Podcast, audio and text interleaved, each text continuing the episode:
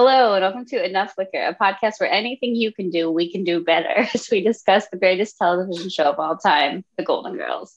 I'm Lauren. And I'm Sarah. And today we're tackling the 121st episode in the series, 72 Hours. I um I love the idea of someone listening to this episode of our podcast as the very first one, and we just sound like the cockiest motherfuckers ever. yeah, it's a line from the show. Everyone.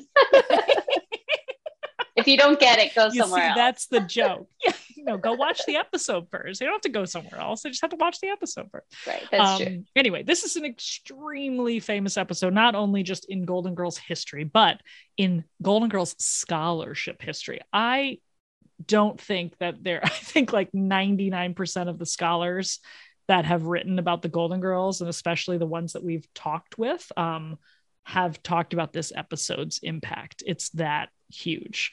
So that's like, you know, Kate Brown, Miles Martin, Jared Clayton Brown, Claire Sewell, Elliot Powell, Thomas J. West, Elizabeth Yuko. I mean, all of them. Everyone's written about how powerful this episode is from a public health standpoint from a you know women's uh, uh, health standpoint especially for queer community adjacency just misunderstanding emotional support all of it. Like there's just there's so much that's wrapped up in this one yeah, we've written about it. Speaking of scholars, um, we've written about it. Oh my gosh! Oh, sorry, Lauren Kelly, forgot. Sarah Royal. yeah, um, no, but yeah, I, I, mean, I think there's a reason for it, and I think that it's so. Um, it was definitely a choice to do an episode that um, talked about HIV, AIDS, of course, and that in and of itself, I think, is is noteworthy.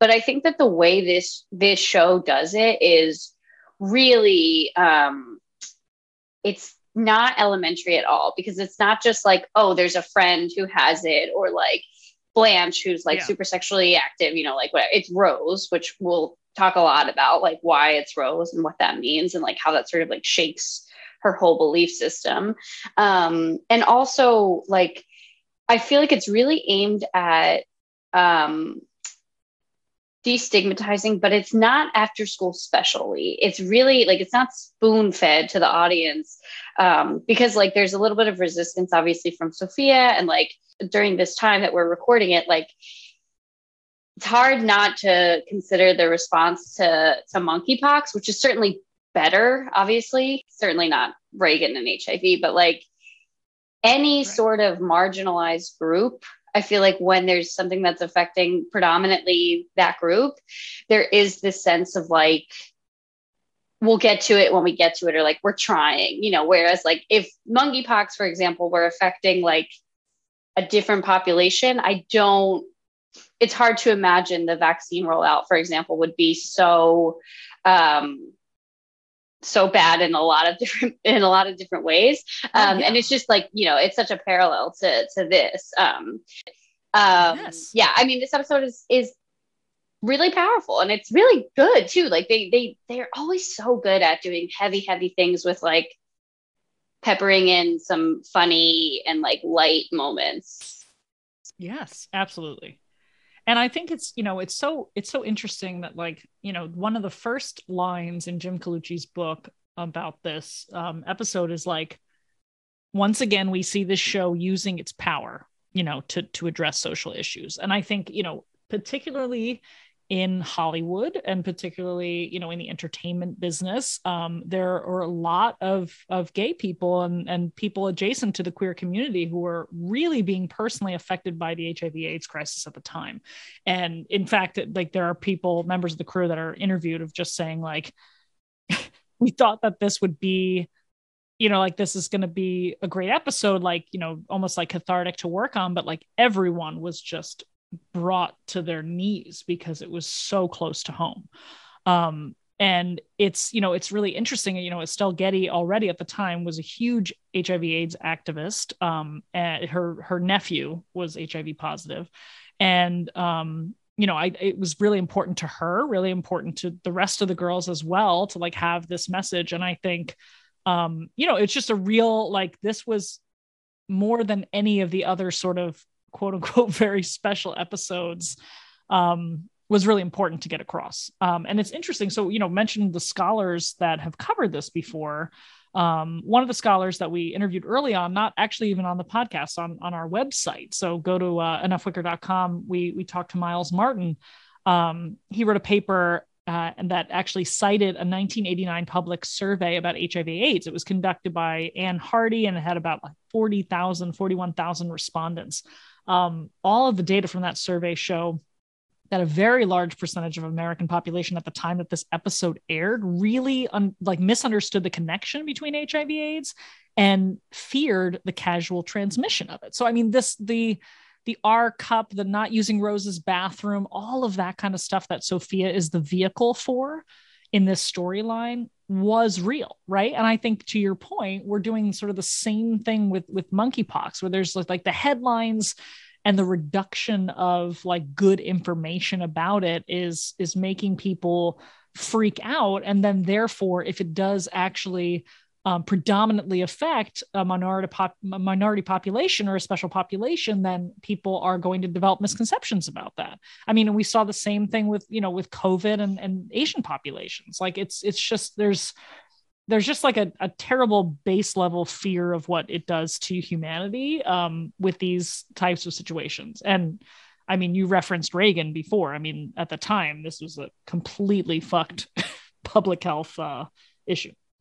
Yeah, I actually want to. Um, I want to go through a couple just like timeline bullets of of Reagan um, and HIV AIDS because I, you know, we we dunk on him a lot, and uh, he was really really well, I mean, bad correctly, guy. So. But like, but yeah, but I I do think sometimes like probably not audience members or, or people who listen to our podcast, but like I feel like there is this this obviously like this um, sense that Reagan was just like a good old guy who like didn't know like you know didn't mess with the gays so he didn't really know about it but like he did know about it just to be clear.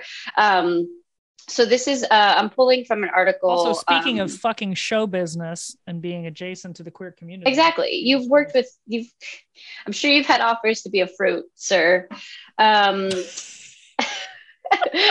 so okay so this is a, a, a timeline from um it's on vox and it's by uh a person named German Lopez. Um, and it's basically just like a summary of the timeline. And so in um, 1982, there was a journalist, uh, Lester Kinsolving, who asked um, Larry Speakes, who is a, um, Reagan's press secretary, about HIV AIDS. And this was 82, so a thousand people had died at this point. And the press secretary just totally like pretty much laughs it off. It's awful. Um, and he's basically like, no, I don't know anything about it. And then there's another exchange from 1984 when at this point more than 4,200 people had died um, and 300,000 people had been exposed to it.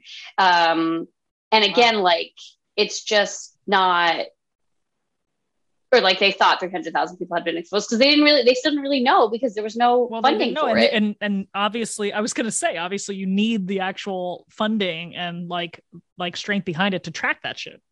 Right. And Reagan um, estimate, famously, sure. right, yeah, famously, Reagan did not mention AIDS publicly until September of 1985. Um, which was so much later and so many people had died. And like like you were saying like for, it's an estimated by the time he talked about it 47,000 people had been infected with HIV so it wasn't small. And um I think like that um that was so frustrating. And like you were saying about the writers and people in queer communities and like this wasn't a thing where like you knew someone who had it. Like people had their entire circle of friends die. Um, and i yep. i just like the lack of response is because it was gay people. Like there's no getting around it. There's no like oh maybe it was like such a niche thing or we didn't have anything. No it was because they were gay and like this idea that you can sort of police sexuality and like sexual behavior of um, sort of like a quote unquote deviant group um, and and like I think that comes into the episode when Blanche is like, it's not God punishing people for their sins, which like obviously yes, exactly. as a self-identified atheist, it doesn't super land with me. But I think like for the time that's what needed to be said. And Reagan should have been saying that, to be honest. It should have been somebody not on a sitcom. Um, but I'm happy it was somebody at all. wow, that's uh that's a perfect way to sum that up. Yeah, should be somebody not on a sitcom. Jesus Christ. Oy. Um yeah, I think it's really it's really horrible to think about when you said that this is people's entire groups of of you know circle of friends and things. My, my mom has a comment of when she went to a funeral in the 80s um, for someone who had died of hiv and um, she saw these like everyone was sobbing except these like this this one gay couple that she knew and they were just like stoic and and like basically like dead inside. And she was chatting with them you know about, like basically like about it. And they were like you have no idea how many of these funerals we've gone to. Like it just like they they just didn't have anything in them anymore to like feel. And it's just like it's so horrific to to think about. Um yeah. So anyway this this this episode is really really important. And to your point of like it shouldn't be fucking sitcom characters delivering these messages but it was really important to show and to think about how this is on network television to think about how this is doing the work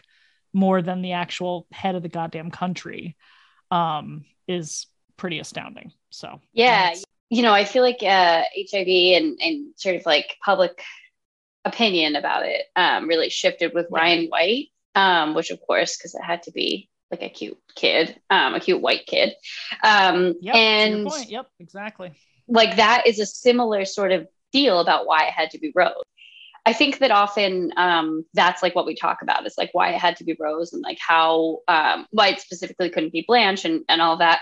But I think when we think about it from the character of Rose's perspective, it's like Kate Brown talks about this in her book that like her trust of institutions is shattered a bunch of times. Like when Charlie's pension gets cut off, um, and like this, you know, like she trusts systems and institutions, and like the hospital giving her um, blood with with hiv like that mentally like besides coping with this possibility like the betrayal that she's dealing with is just so mm-hmm. heavy. And i think like that's another it, it's like sort of a subplot under the rose character which is really interesting. And like again like it's just like such a complex portrayal of this experience. And like the agony of waiting three days and all of these things like these pieces were obviously written by people who either experienced it or like knew somebody who experienced it. So I think you can really sort that really comes through. I think like the the relation. Yeah, and and and the reason is they actually the writers went to um, UCLA. They checked with experts, and that actually there it's interesting that you mentioned the sort of emotional turmoil of like whether or not you get the you know like the answer that you want which is that you're negative um, of how like rough it is. Like he they actually write in the episode they make like a point of being like some people need counseling even with a negative result. And they got that from the experts at ucla they had seen people go through this right? Like this is this is a huge ordeal to experience. And you experience you know betrayal and fear and like all you know all the stages of grief mixed up in in this. So um that line was great and that that came from experts themselves. Um as opposed to like two episodes back where we had a misconception about microwaves and pacemakers. So it's like, gosh, shit, we probably should ask people about it. But no, they I really learned their lesson. Really yeah. um, but yeah, but I think it's you know it's it's really important uh, to have all those pieces in there again. Like like the the Sophia vehicle, like the you know I, I love when you mention having to wait seventy two hours and having it be a surprise, like oh I thought you knew, right? Like just the how discombobulated the American medical uh, you know healthcare system can be at times right where it's like they she had no idea she wasn't going to get an instant answer. And that just uh, rose's reaction is perfect like perfect patient advocacy of like this is total bullshit. First you tell me like you could fuck up my life and that you know like i, I mean she is so angry in this episode yeah. that is incredible to watch that not only like just the acting of betty white but just the character of rose right? Like this the way she is in this episode is unlike any other Rose episode. It's like she has Rose has little moments of like being irate, you know, and like where she finally loses it. It's like, I shut the hell up, you know. like, but like nothing like this, nothing approaching the the mixture of emotions um and how hysterical she is. I mean, that's a it's it's often used as uh, you know, like describing a, a, hysterical woman like a negative, yeah, pejorative, exactly, um, a pejorative uh, term. But I love that Dorothy describes her as hysterical because like that's that's what she is. She's just so wound up and just like freaking out for lack of a better term um and it's it's incredible to watch because that's exactly how you would be yeah yeah she's like sort of spinning out um and it, it like i guess like that's sort of what i was talking about before of like how the show is so good at like breaking up the really really heavy moments. Like when sophia slaps dorothy it's like kind of shocking. Oh my god like a little like you almost got it Ma. it's really funny and it's like it does sort of allow for a minute of like whew because i think that like yeah rose is like it's palpable on a sitcom to watch, but I think if you've ever experienced that yourself or like witnessed somebody sort of like yeah. a little bit manic in that way, like it's there's a feeling of like it's you know it's pretty magenta. It's like scary and it's also like frustrating and it's also like sad. Like there's a lot of emotions as as a a person witnessing that behavior too. Um and so i think you try to sort of intervention, like you know, stage an intervention essentially with that them, but it's hard and it's like, yeah. oof, it's a it's a tough one. I mean, it's and oh god, and just more on the emotions of it and magenta. That's such a perfect way. I just love it. I love that Rose is basically like, I'm sick of people like telling me, you know, to that like I like to be okay. Like I she goes, I don't feel like taking it easy. You know, like she yeah is I, I love that. And I actually love how Blanche reacts to that where she's like, I'm sorry. Right. Like she she she knows that people are we, humans are really bad. Americans are really bad at like dealing with this because our instinct is to say it's going to be okay. In fact, in the very beginning, when she gets the letter from the hospital, they're like, it's going to be okay. It's going to be fine. It's going to be fixed. It's going to be fine. Like they say that at the hospital, right? And the thing is, it might not be. right. And in fact, when you're in like the limbo, the Schrodinger's cat situation of like the three days, the 72 hours of waiting, like it, it, it could go either way and you have to actually prepare yourself for it not to be okay. And i just i love that rose of all people bright side everything's going to be fine like america and the world won't betray me we'll find a way. Rose nylund is the one saying like i don't feel like taking it easy like don't tell me like not to feel fucking pissed off and horrible. And that's kind of amazing. That's like a a magenta-ish moment for this show anyway is like I I certainly didn't grow up like it with a lot of messages of people being like it's okay to not be okay. You know, like it's and and not like not even for my immediate family or anything. I just mean in our larger culture. I just mean like there's there's not a lot of space for people being uncomfortable because other people get uncomfortable when they see other people being uncomfortable. yeah. You know what I mean? Yeah, it's a it's a vicious it's like cycle. Not, you don't know what to do. You don't know what to do. Like Blanche the same way, where she's she's trying to quell it. She's trying to sort of suppress it. But like it, it's funny because like as a parent, there's so many messages of like raising kids to have healthy emotions to just basically being like, all right, my kid just like stubbed her toe or she like, you know, dropped her ice cream or whatever is going to be sad to a two year old. And you're like, it's okay. And you're like, well, it's actually not. Like, let her feel sad about it. like, it's okay. Yeah. You know, and it's like, we don't think about drawing the connection between being sad you dropped your ice cream cone and being it's being okay to be sad and like being really fucking uh manic and, and upset that you possibly could accidentally have gotten HIV from a hospital transfusion and not being okay with it. I mean, like it doesn't seem like they're related, but it's like sitting in discomfort is like one thing that like all good therapists will tell you to do. Yeah, so yeah. Like, it's just really interesting. I love that part where Rose is just like, don't tell me that I have to be fine because it's yeah. not, it's not okay. No, I agree. And I think like I think there's a real um association with sad as like a bad emotion to have or like or like sort of anything under the sad or like feeling bad umbrella like it's bad to express it's bad to feel so like the best thing you can do is try to make yourself not feel it which like is understandable because like sure if your friend's down you might like get them a cookie or something to try and cheer them up but you know Right. like it's the understanding that like you don't drop it. exactly yeah but it's like the understanding that like that could help for a second or like it could just be a nice gesture but like it's not gonna it's also still okay to be sad and like it's still okay to have all these Yes. feelings and yeah like the the pushing trying to push rose to the other side i think is like and i don't think it comes from a bad place i think they all just it's all they know how to do because it's all like Oh, anybody course. really knows how to do you know at this point um and i want to talk about the letter the scene with the letter because like i think it's Yeah. really good and like there's the the bit about the wetlands which i think is funny because like it is hard It's to so advocate funny. to save something that's like swampy it's gross So gross. Exactly. Exactly. Um, No- nice knock to New Jersey there. That fulfills my um my feelings about other people in other states about New Jersey. Is that the only shitty parts of, of New Jersey are right around New York and right around Philly. So draw your own conclusions. yeah and also like you drive through it if you can't go by the turnpike um Yeah, i that's what I'm saying. That's what I'm saying. yeah That's the that's Um, the thoroughfare from these two other states just shitting on our home state.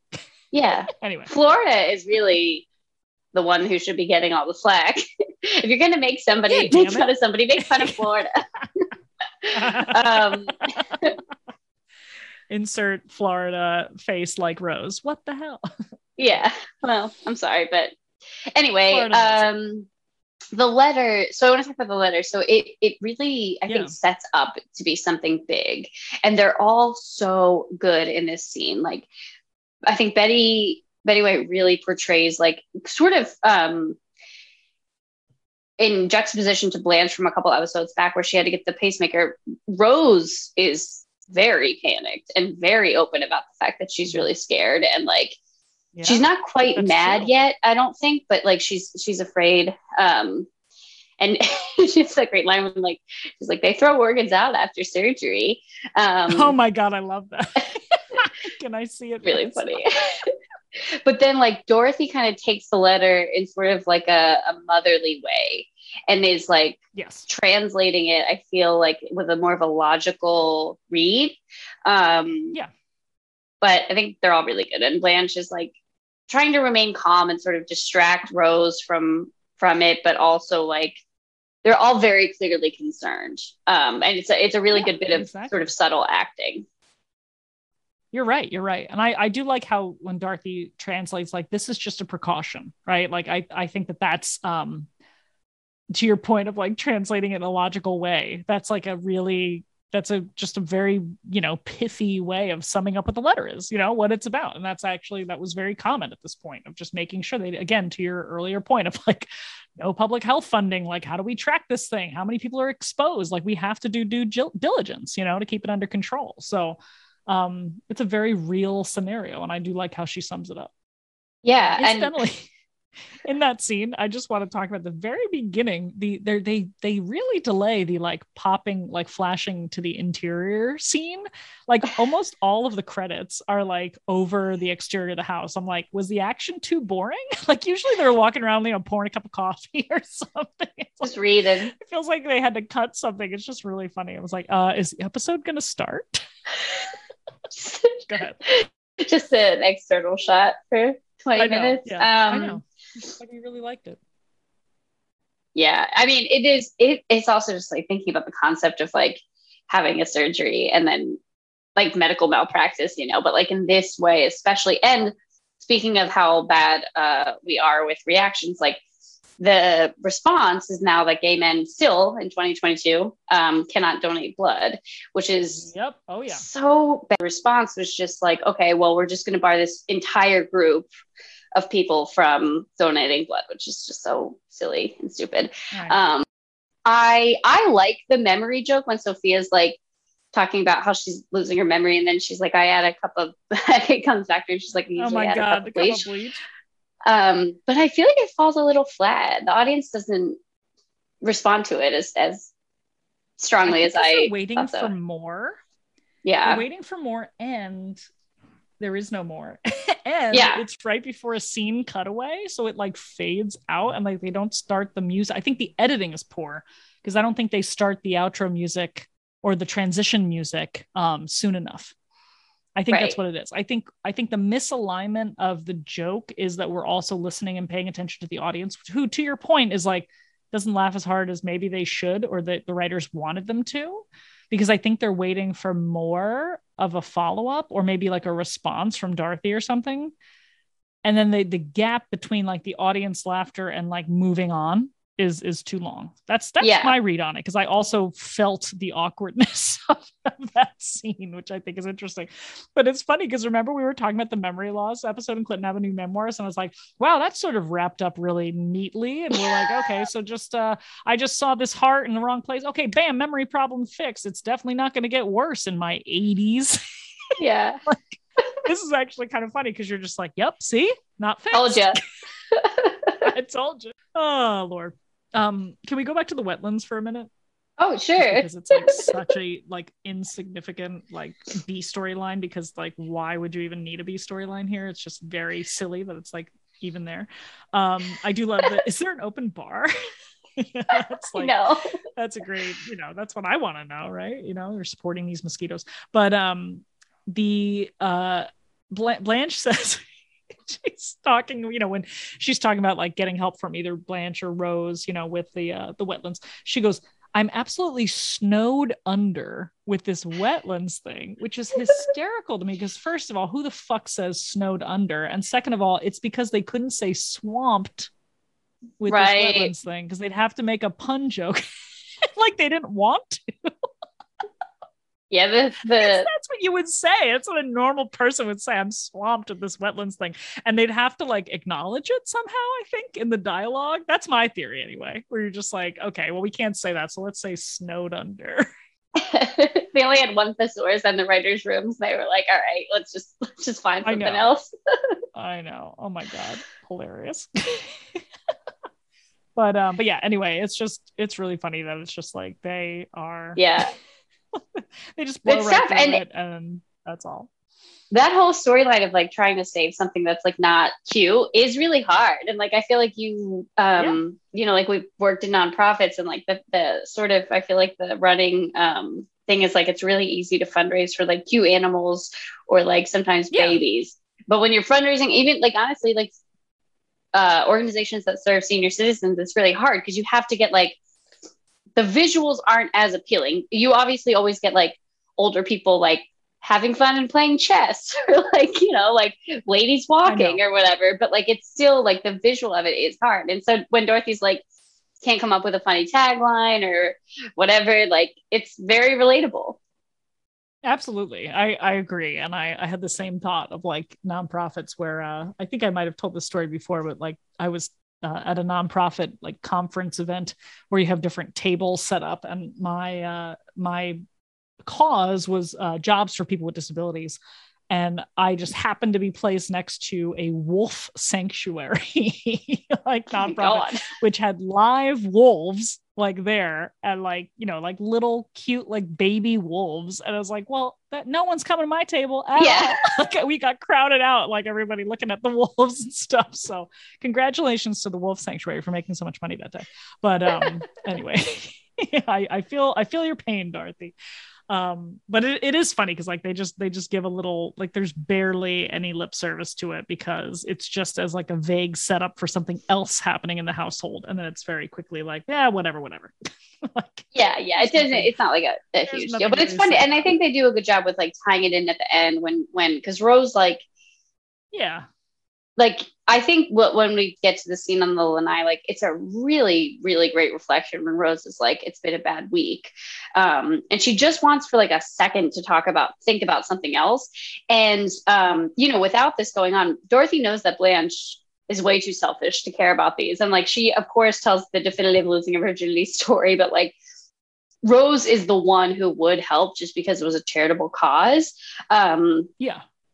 but you know she's obviously preoccupied so I- I, think that it's it it's used well and it's not too heavily featured which i think was smart Yeah, exactly. Well, I think I mean let's let's talk about let's talk about the scene with Blanche and the scene with Dorothy. I think it's wonderful, especially since they have the tie-in at the end that we talked about before, where you know the doctor's like some people need counseling, but and he goes, evidently you had all the emotional support you needed.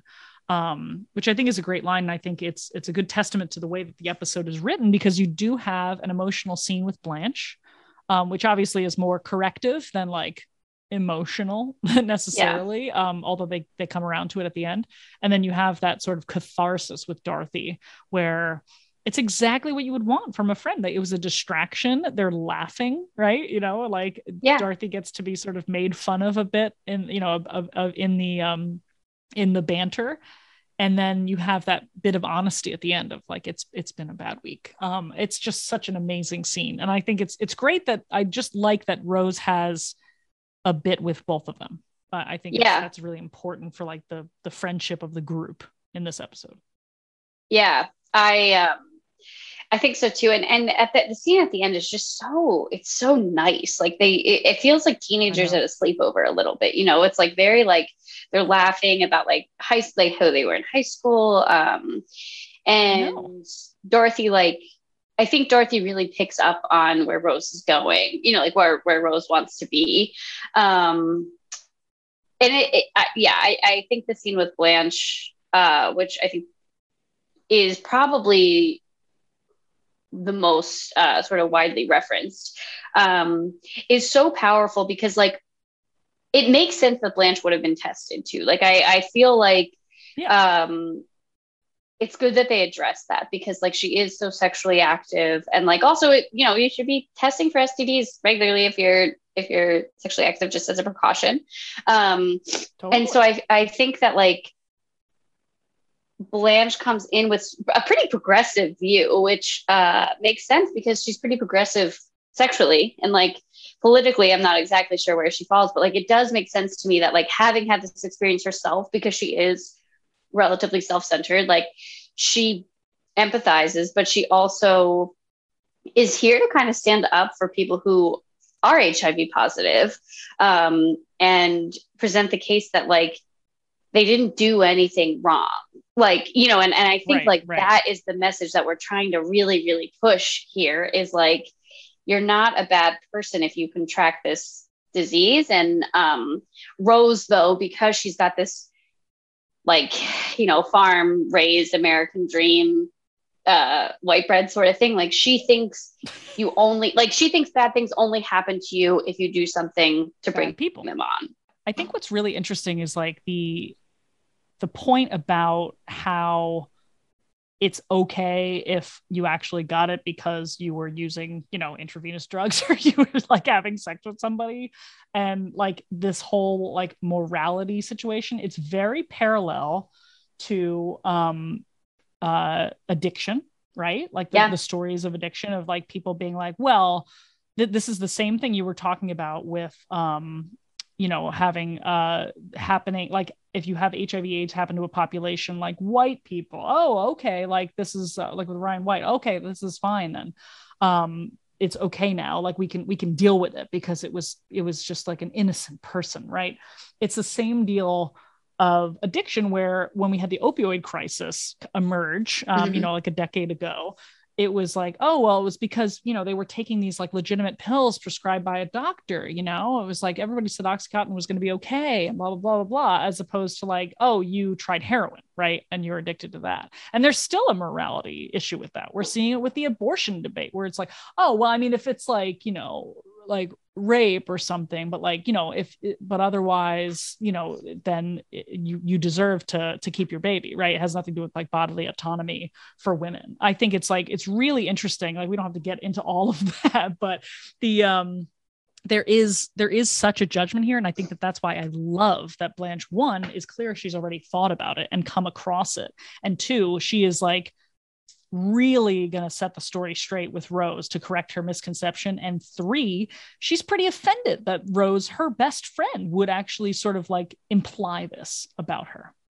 Right. Because it's also like the whole, you know, um, I think the opioid uh, crisis and also um, like crack cocaine is really interesting, like to compare, like who's using them totally. and what is the approach sympathy or is it like mass incarceration? Um, and I yep. think that uh, that's a really good parallel to draw. And I, I oh my god, like, we're still talking about Reagan. I know. Can you believe it? It's all it all comes back. Um, but I, yeah, like Rose is like, why me? This isn't supposed to happen to people like me. Like, I think the why me is okay, and like, uh, like I'm sure you would have that thought, but I think the problem comes in Maybe when as an individual, not as like yeah, not as the the uh, the demographic. Exactly, and that's what it is. Very excited about what you said. no, no, no. That's so. That's that's what I mean. Like, I feel like, and Blanche is like, it's. It reminds me of like when Stan is like, "Why me?" and Dorothy's like, "Why them?" Like, you know, there's no. And like Rose has this idea that like it's not supposed to happen to people like her, but it's the morality thing that you were talking about. Is like Blanche is in this category of like quote unquote people this could or should happen to because she has sex with a lot of people, which makes her a lesser morale, like that her morals are lesser than Rose's. Um, and that's like what the whole crux of the issue is. Um, yeah, I think it's a really powerful scene. And like, ugh, I don't know. There's just so many good, like, they really do such a good job with the reactions because we haven't even talked about the R Yeah. cups yet. Um, but oh my God, that's I know. Well, real quick, can I just I just want to comment on the fact that you use the why you why them from Yeah. Stan's pity party a bunch of episodes back. I mean, that's so relevant here, right? And that that line we talked about it at the time being so powerful as like a great line to snap somebody out of their own sort of self-absorbed world and consider that other people are living in it. Hello, COVID-19 um that you know i mean like it's i also love how i cleared my throat for that. That was actually kind of like an unintentional vocal pun.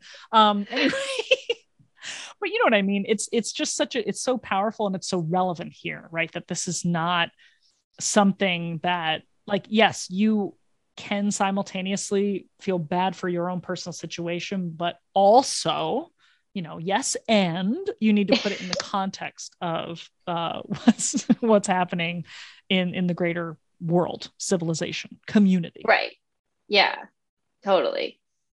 Um, actually, that reminds me of uh, there's a show on Netflix called Never Have I Ever, which is about um, this teenage girl basically navigating high school, uh, and it's it's really good. Mindy Kaling wrote it. Um, the girl is Indian and she has an Indian Nice. family, but anyway, there's a line in one of the recent episodes that I watched that's like, it's amazing how women can experience suffering, but always also have to experience it like in the context of the world. So like often women are never like, oh, you know, like this isn't a very feminine expression of um of dealing with something. Like usually, you know, women have to sort of like snap back and be like, oh, everything is so bad, but also like everything is a lot worse for other people. And I just was reminded of that because like in this, Rose is just focused on her until Blanche kind of snaps her back to reality.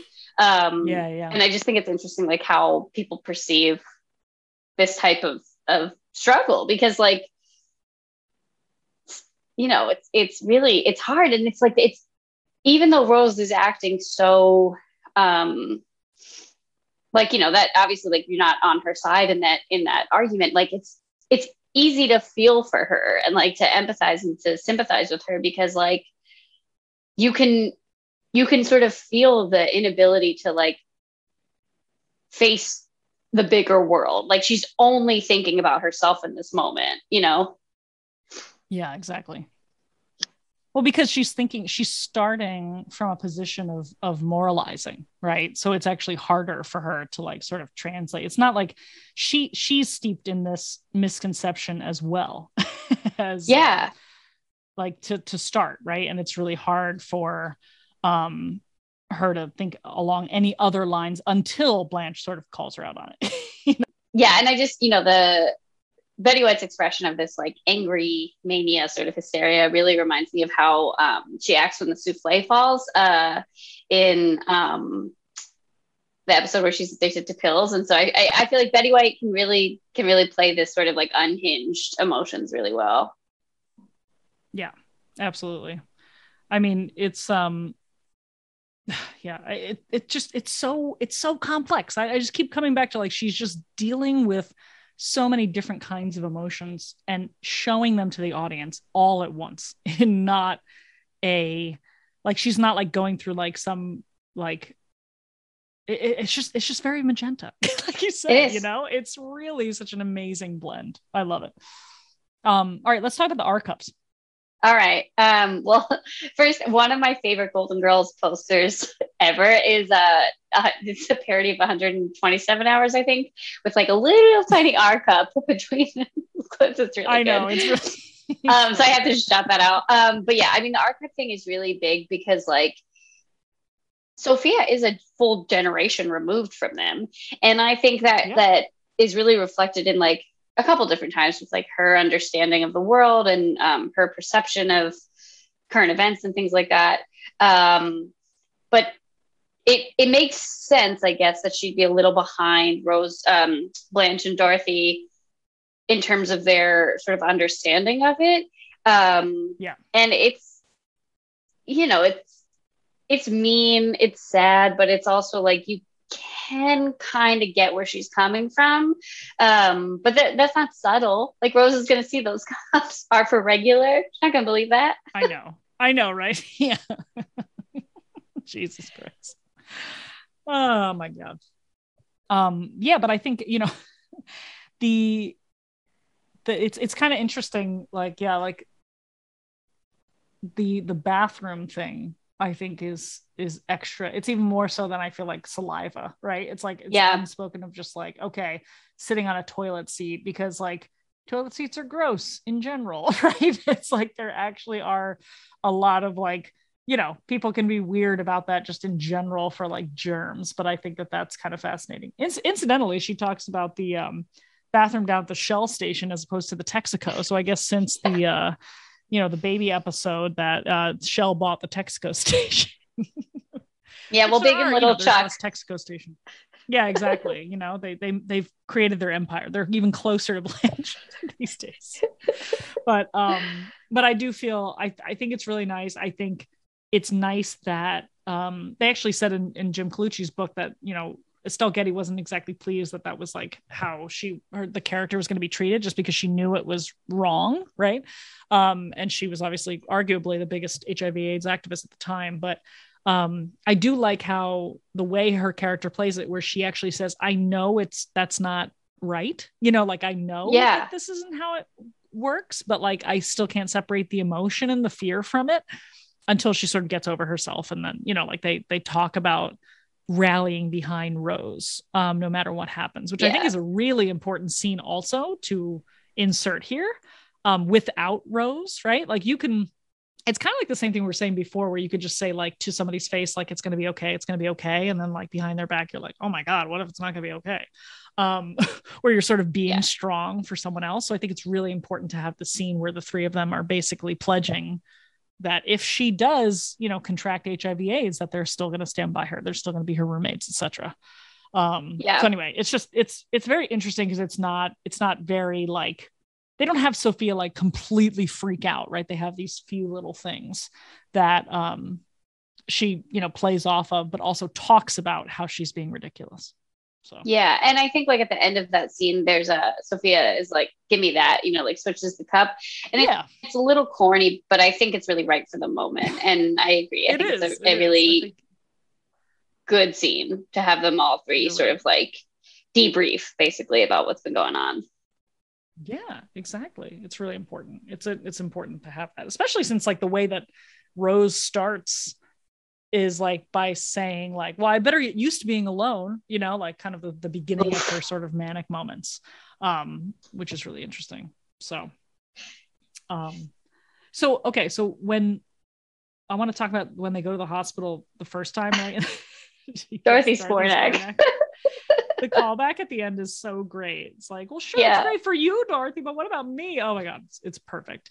But um, I thought it was interesting where the you know again, I think this is what they got from their research from the UCLA um, team is like encouraging anonymity and they you know dorothy again talks about like people have trouble getting jobs and insurance and like this is a real issue right um, because of the public misconception about it. Um, but I think it's really fascinating that like the hospital says they encourage anonymity. Like, and you don't see like the behind the scenes of like we give you a special tracking number for stats, but it, it's just kind of funny. You're just like, but you are keeping track of this, right? Right, like yeah. there should be some tracing going on.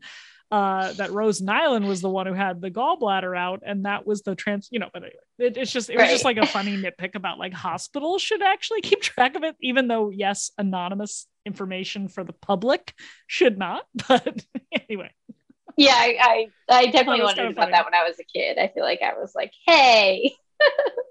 you wrote the letter to Rose Nylund. Like, did you know that she showed up and listened to your letter? Like, there's somebody's got to be. Where's, where's the data manager? Yeah, exactly. I'm worried. Um, I'm worried. Yeah, I mean the hospital scene is great. Like the whole druid priest bit is great. Um oh my god, one of the- the of course, stories. So bizarre. Like we, I think we mentioned it when we were like, "What is the deal with the Shriners joke?"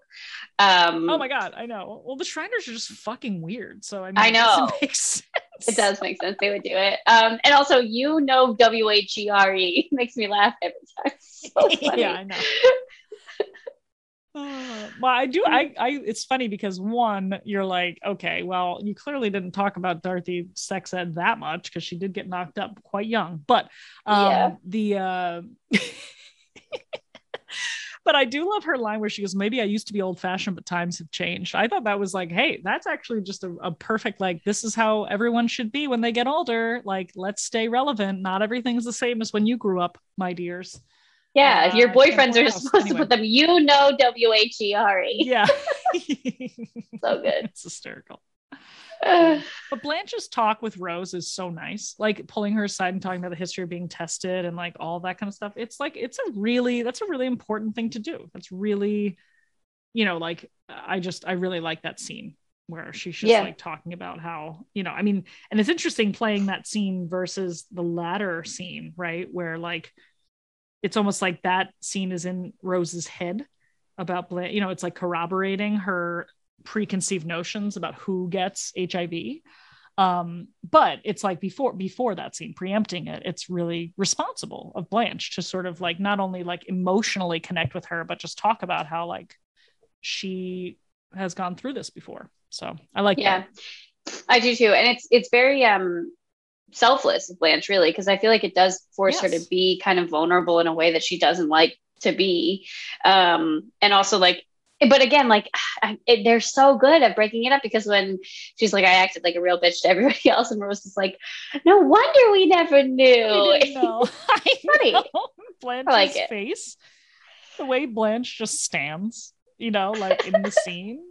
Talk about a perfect example, right? You were talking about how awkward it is earlier when she's just like a cup of bleach and then okay, you're like the memory Yeah. loss thing. But um, and it's like the awkward transition. That's like a perfect transition the way she she stands, just being like, God damn it.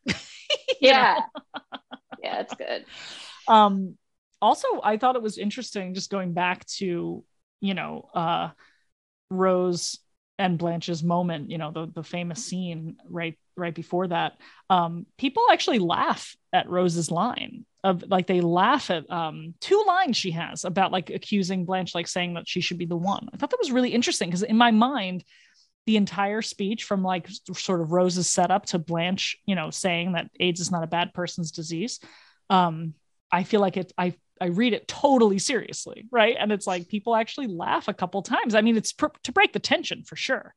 But Yeah. i don't really think it was necessarily intended to be very funny. So it's like a very nervous audience laugh which is really interesting. So yeah that very is interesting. using a live studio audience. So also can we talk about how rose drove to tuscaloosa overnight? Yeah manic i mean i Damn, yeah that's scary. Did you leave a note where you went? Like, what happens if you? I don't know. Also, I feel like that's got to be like 10 hours. I don't know. Miami is so Oh, far man. south. Miami is very far south. Like, seriously. Like, I'm, I'm looking it up right now. Let's see how long it would take to drive from Miami to Tuscaloosa. Um, let's see how how quickly you could get there. Uh, yeah, it's 12 and a half hours. So you're not getting back. Plot hole.